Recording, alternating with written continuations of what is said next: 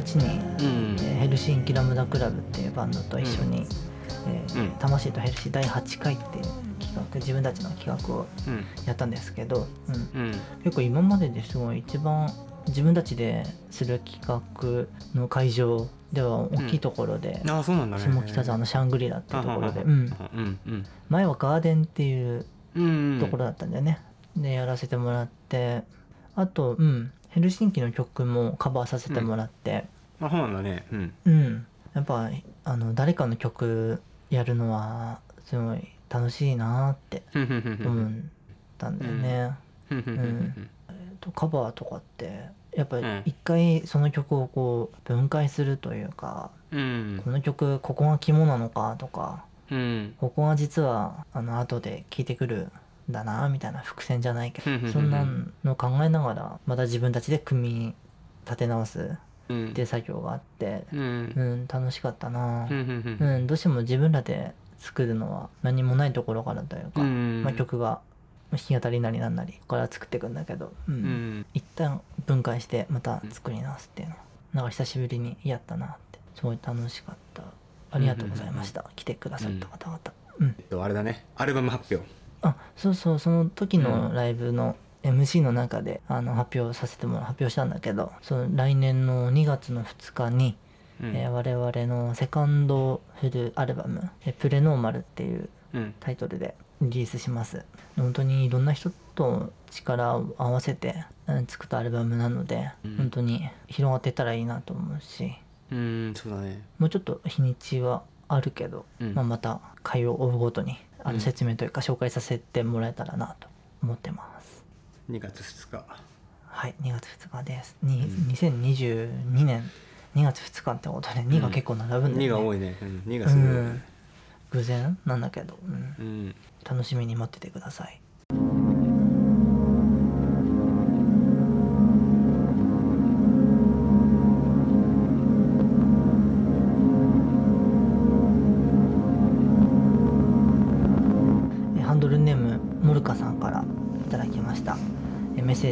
ます。こんにちは。いつも聞いております。自分はオリジナルバンドをやっているのですがライブ時に BA さんからスネアの音が抜けてこないなどと言われてしまうことがあります。よろしければ中村さんのスネアのチューニング方法や叩き方について教えていただけると嬉しいです。またオープンリムショットは曲のジャンルに問わず使用しても良いものなのでしょうか？とのことです。モルカさんありがとうございます。ありがとうございます。だね。難しい質問やね。これもね。おースネアの音が抜けてこないって言われることがある、うんうん。そうね。えー。これどういうことなの？抜けてこないっていうのは。まあいろいろ原因があるんだけどね。で確認したいことがあってまずその、はいはい。音の抜けっていうことなんだけどえっ、と、ん。大切なのはその叩き方とかももちろんあるんだけどチューニング方法とかもちろんあるんだけど、うん。えっとまずは機材のチェックかなでヘッドはちゃんと定期的に変えているか、これは前も話したけど、話してたそねうボコボコのヘッドだと抜けないから。でそれは表も裏も裏の面も。で裏の面はおろそかにする人が多いんだけどその裏の面ってすごい音のふくよかさみたいなところにすごいつながってくるから。あそうなの。そうそう叩かないよね裏叩かない叩かない。うんけどあそこ変えるとすごい音変わるのよやっぱりで悪いやつだとねちょっとペラッとするからやっぱり。うんあそこも変えた方がよくてあとスナッピー。スナッピーっつってその響き線みたいなもの。うんうん。あれはたくさん変えるもんじゃないんだけどあれも変える？いいものに。あスナッピーってあのギザギザのそうそうそうそうそうそうそうそう。そうそう、あれも裏面と一緒でそのふくよかさみたいなところにつながってくるからあと綺麗な砂利っていうのにもつながってくるからそれも変えるいいものに変える。個人的にはまあ俺もスナッピーたくさんその、まあ、試してきたけど試してきたけど、えっと、全部を試してきたわけじゃないけど俺はスタンダードが好きだから、もしそのモルカさんがあのにおすすめしたいスナッピーもうとりあえずスタンダードで間違いなくいい音がするっていうのでよければあのピュアサウンドっていうブランドの,、あの20本のスナッピーを使えばそれはもう間違いないからとりあえずそれを貼る使う。であとはリム？リムの部分。うん縁の部分金属の部分。そう、んん。あそこが錆びてないか。あそこ錆びてるともううん。あの変なトーン出ちゃうからキーンってキーンってなんか変なバイオンみたいなのすごい出てくるから、へー。音まあれもあたあたあ音がまとまらなくなっちゃってくるからうん。リムが錆びてないか歪んでないかそれもちゃんと変える。いや錆びることあ汗かいたりして錆びるってこと？そうそうそうそうそうそう。あそこすごい錆びるのよ。汗かそいうて。なんだ。全然。そうそうであとスネアのボルトネジみたいな回すところ。うんうん。あそこも錆びてないか。歪んでないか。であそこは別に音っていうよりももうそのチューニングの良し悪しっていうかにつながるんだけど、あそこ錆びてるとね回んなくなってくんだよねだんだん。ではあ。チューニングがしづらくなっちゃうんだよねすごい。であの均等な音に作れなくなってきちゃうからあれもちゃんと変える。で、まあ、もし変えたらちゃんとオイルもさしといてっていうところかな。そうそれはまずそう確かにスネアのチューニング方法や叩き叩き方も大切なんだけど、うん。前提としてそこをクリアしてから、うんうん。すごい手元の話なんだね。手前の話というか。そうそうそうそう。そこはまずクリアしてるか確認してもらいたいかな。って思ったのはあるかな、ん、でスネアのチューニングや叩き方はそのジャンルとか曲によって全部変わっちゃうから説明するのは難しいんだけどもちろん。難しいんだけどもしロックとかはい。いう音楽あとはまあポップスもそうなんだけどもちろんそれも本当曲 結局曲によってみたいになっちゃうんだけど全部低いチューニングにするのはもう間違いないから、そうそれはもうスネアもタムもフロアタウンもキックもかな。っていう感じかな。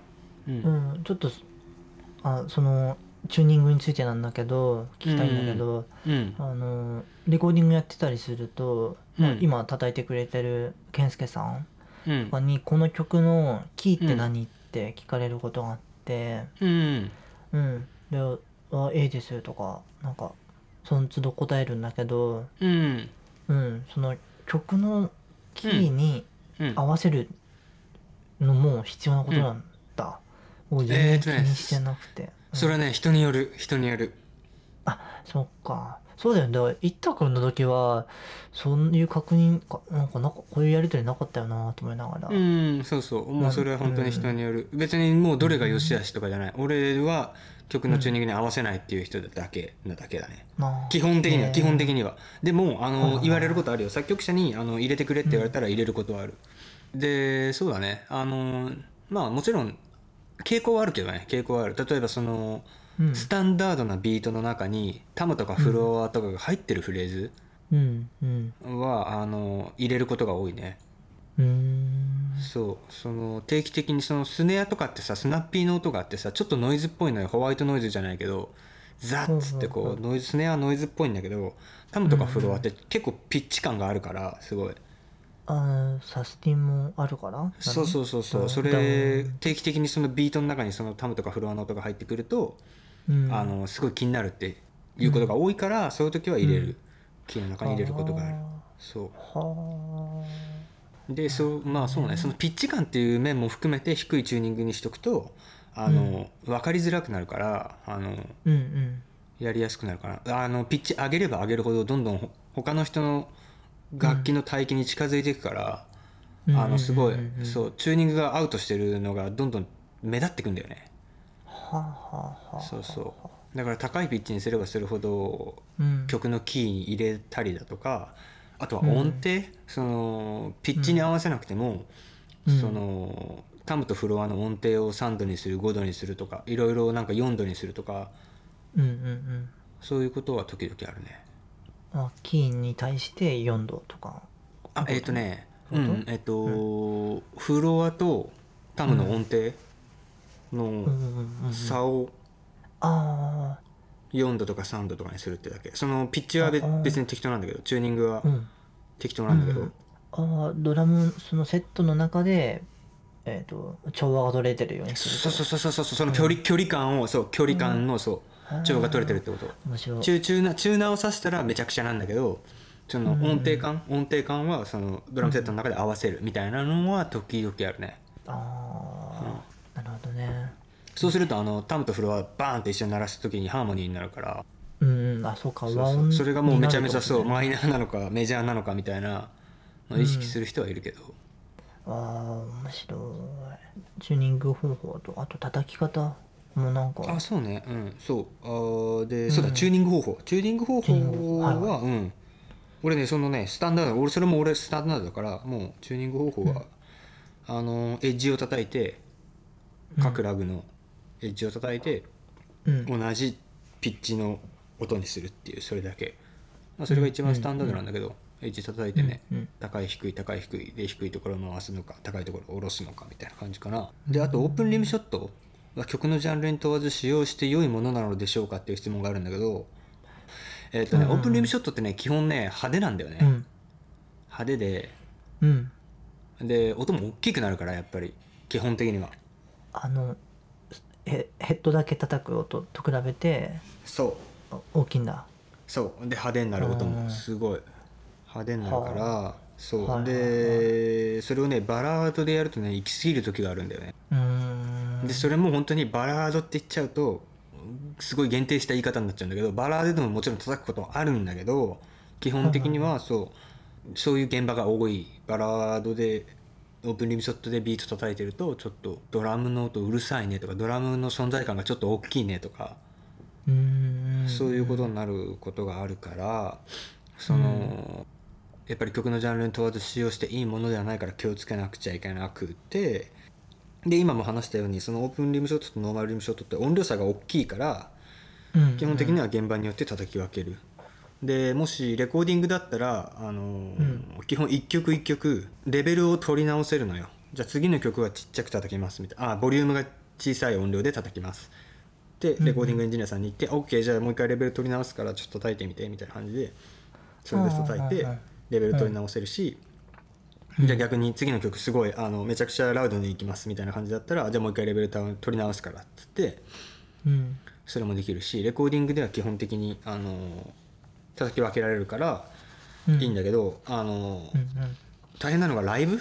ライブはねあの基本的には PA さんはもうあのボリュームがすごい大小になるのを嫌がるから基本的には、うん。音質的に派手な曲と音質的にちょっとこう抑えた丸い音で叩く曲があったとしたらそのボリュームをちょっと合わせないといけないんだよね。ああドラマー自身が。そうそうドラマー自身が。そうレコーディングは好き勝手できるんだけど、ボあライブハウスは統一させないといけないからボリューム感を。はいはいはい。そういった時にそのオープンリムショットを弱く叩くのかそのノーマルショットをちょっと強めに叩くとか、うんそういうことをねしライブではしなくちゃいけなくなってくるはず。で一つ気になったのはそうだからモルカさんの背景が気になってて俺は、うんそのオープンリムショットは曲のジャンルに問わず使用して良いものなのでしょうかって聞くってことはうん一番危ないのがその自分のバンドは割と静かなんだけど、うん。うん。静かな曲が多いんだけどスネアが抜けないっていう理由で、こうはい。自分の中なのか他の第三者なのか知らないけどあのオープンリムショットしたらどう？みたいなうん。中途半端なことを言われてししまな中途半端って言ったらちょっと語弊があるかもしれないけどうん。行き過ぎかもしれないけうんど言い方として行き過ぎかもしれないけどうん。あーそう言われてたのだとしたらちょっと危険で、あの、うんうん。そうオープンリムショットしたら行き過ぎるかもよっていう場合があるからそう。でそれは一番最初に話した冒頭に話したスネアのケアだったりとかスネアのチョイスとチューニングで解決する可能性もあるなっうんうん。ていうのがあるから、うん。そう。気をつけた方がいいかもね。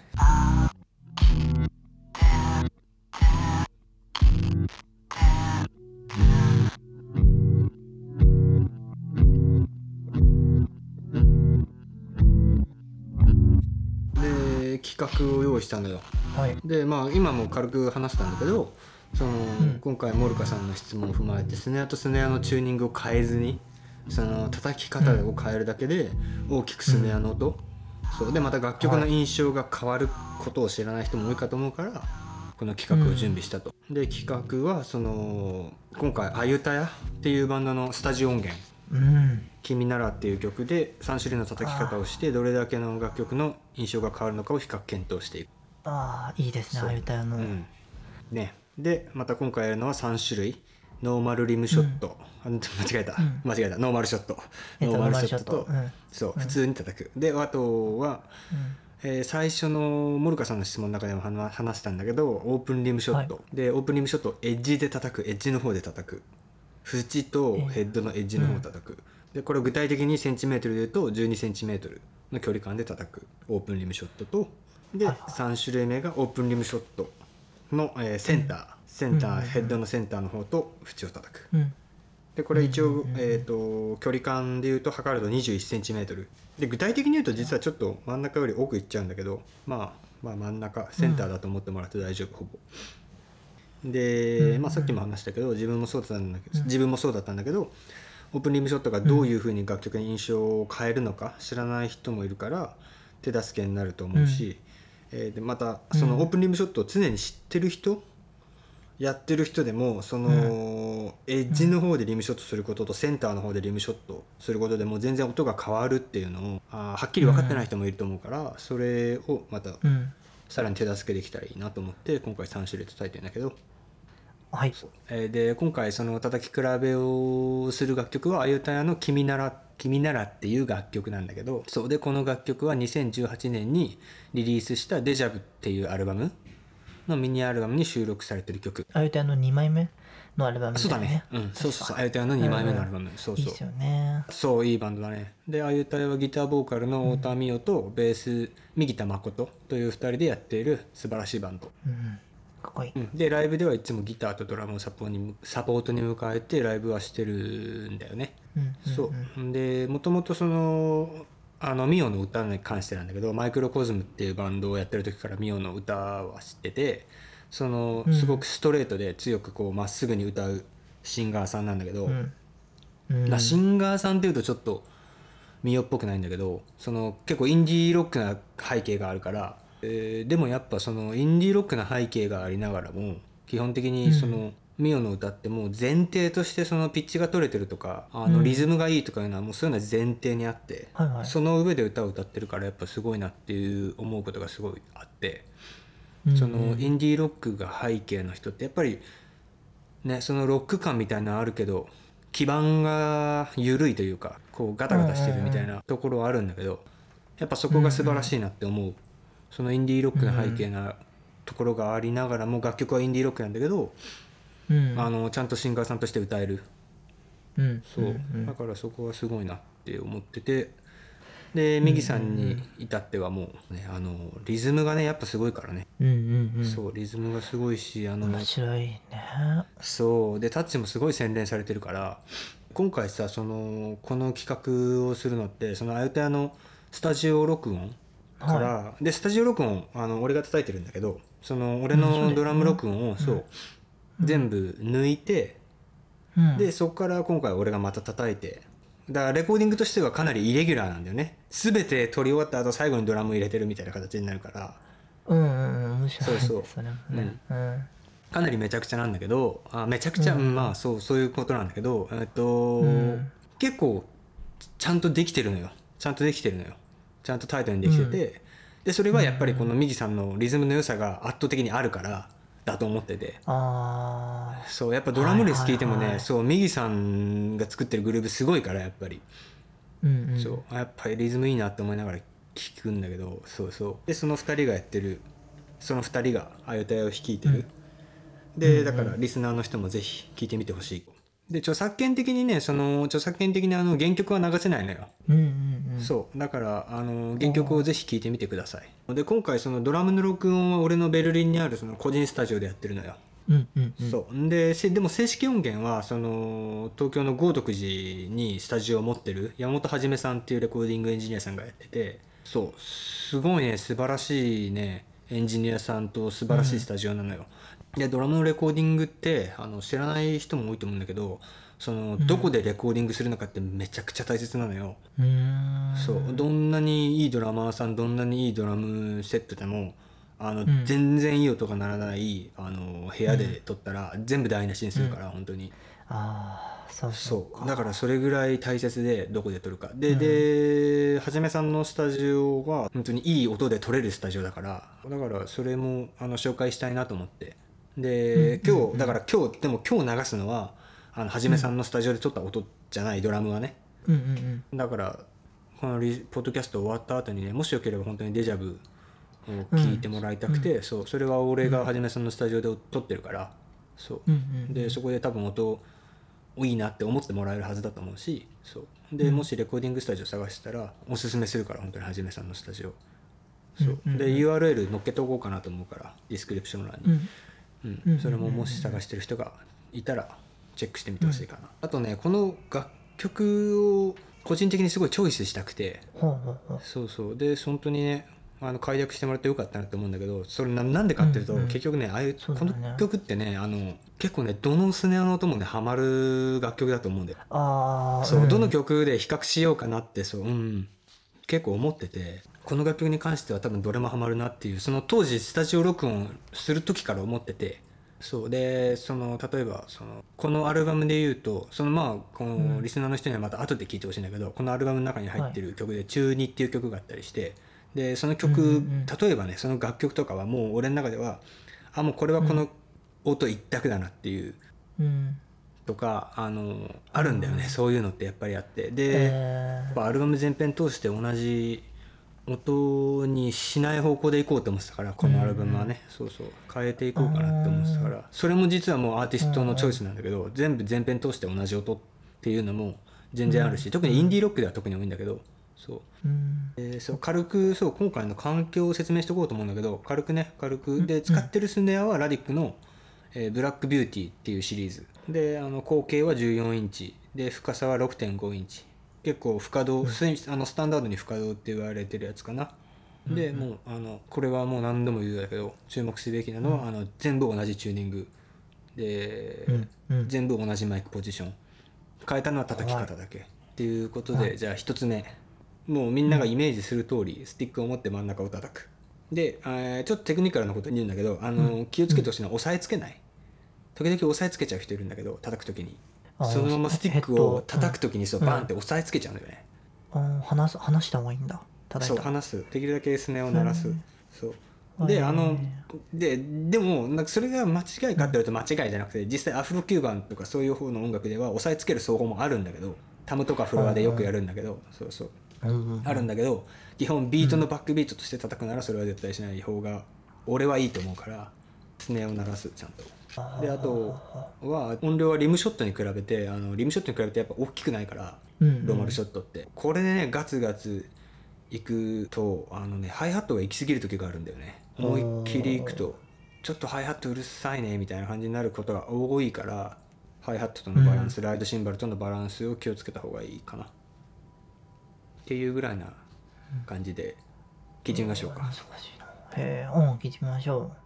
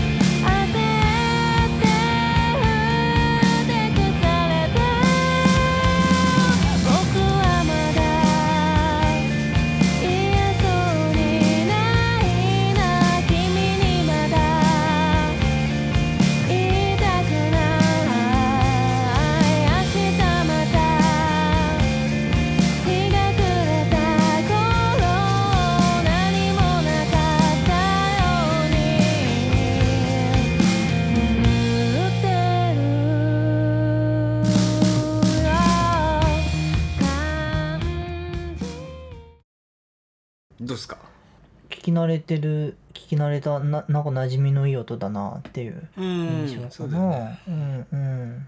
丸い感じで角が尖ってないっていう感じそうだでね。ねうんどううん丸い。うんなんかこう邪魔邪魔になってないって言ったらあれだけどうん。すごい。うん他の音とバランス取れてるっていう感うじん。そうだよね。そうだよね。そうだね。そうだね。そうだね。うん。そう実際ね楽曲に馴染むことが多いからうんうんそうあの他の楽器にスペースを残してあげられるっていう印象が結構自分的には強くて。であとミュートと一緒によく使われることがある。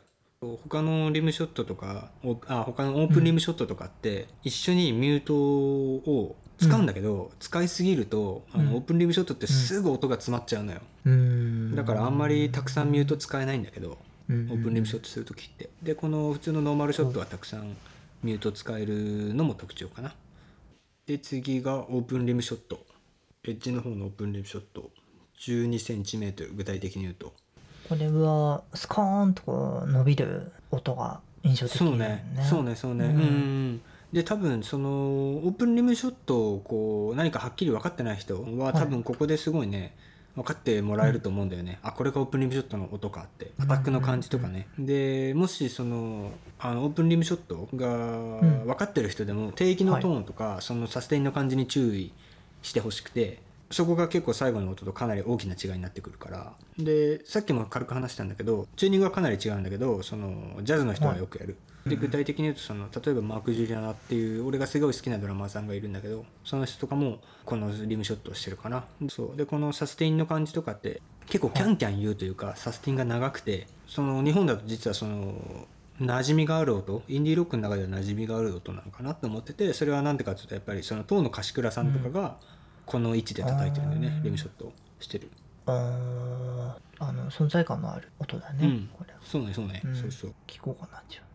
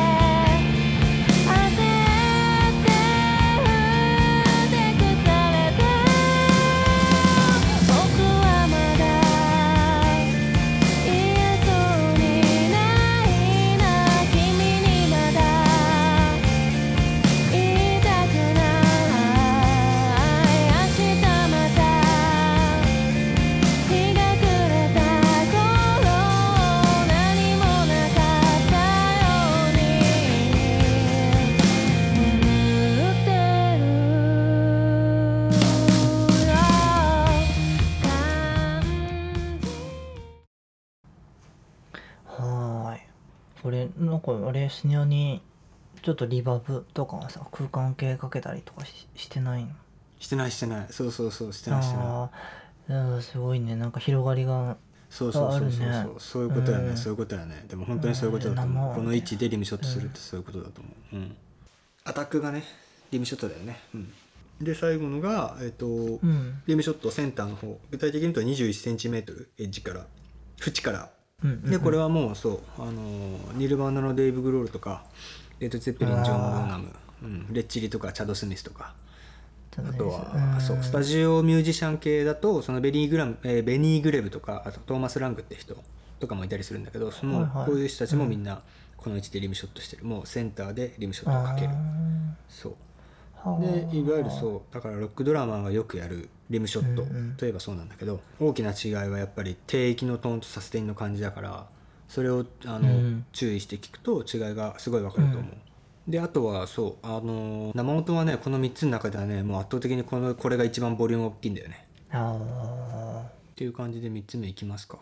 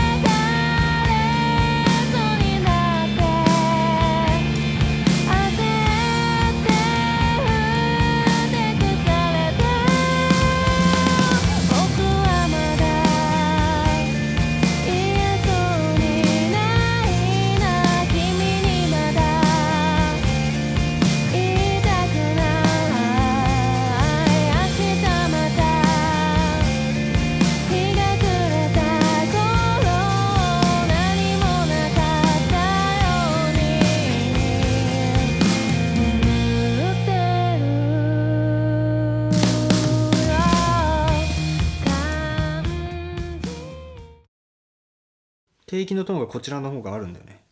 うん。そうだよね。ふとふくよふくよか。ななんかうん。パンチ力強いというか、うん。サスティンはねさっきの2番目に聞いたものが印象的だったけど。タイトになるよね。うんなそうだね。タイトだね。うん。でやっぱアグレッシブになる感じの印象もあるよね。すごい。うんうんそう送り返しのフィルとかスネアがすごい叩いてるみたいな感じになるんだよね、結構、うんあのあのフィルの感じってやっぱりすごいデーブ・グロールとかチャド・スミスとかがこうフィル叩いてる感じの音の印象に近くなるっていうか。で多分なあの全部3つ流して聞いた方が分かりやすい分かりやすいっていうかそのわ最初の音どんな感じだったか忘れてる人も多いと思うから、うんうんうん。あの3つ流まとめて流します。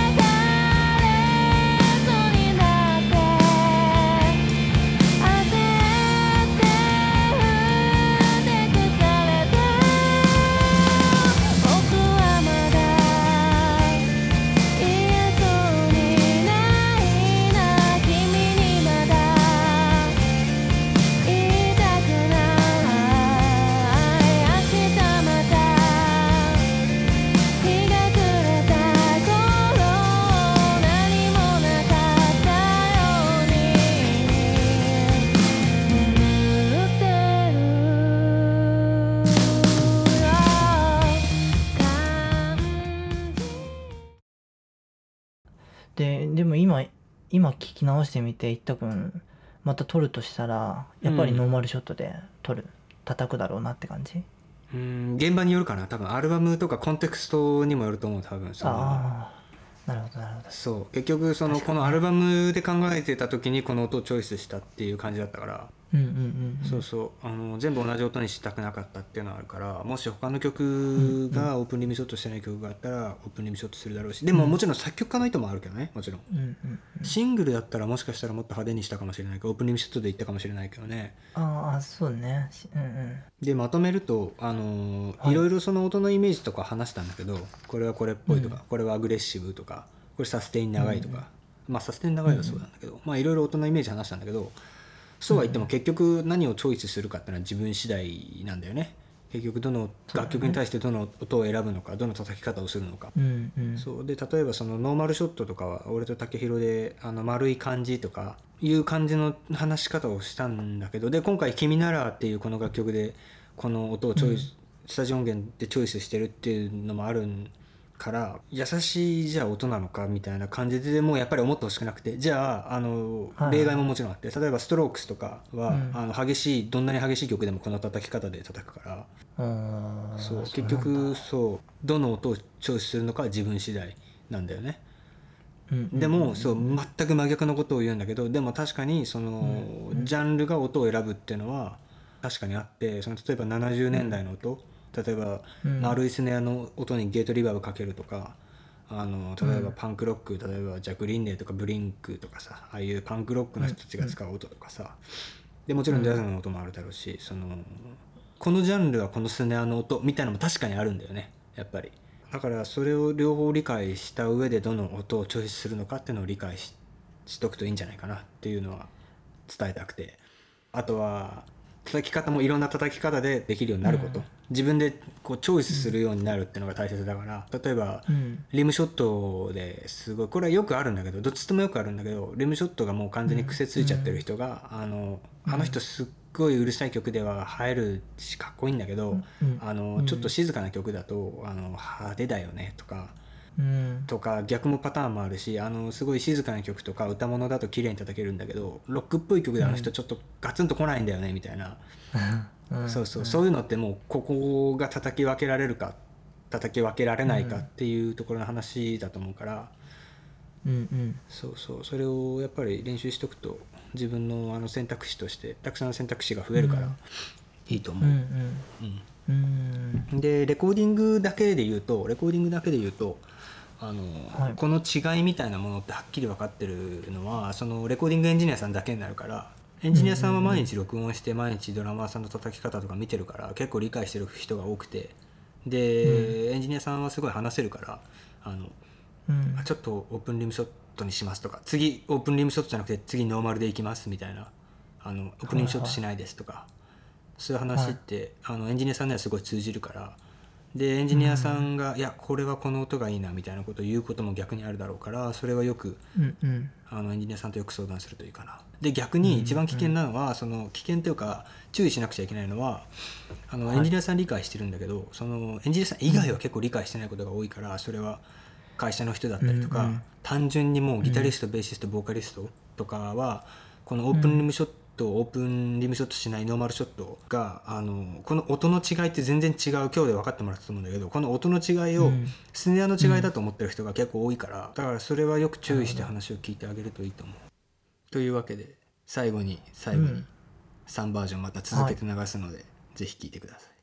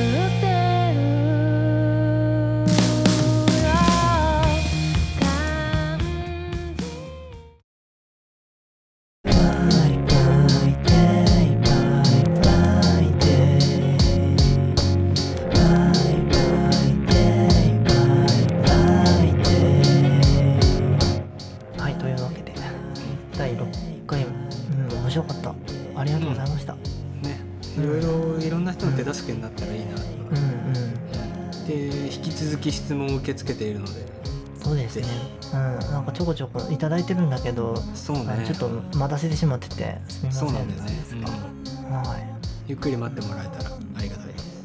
じゃあまた第7回で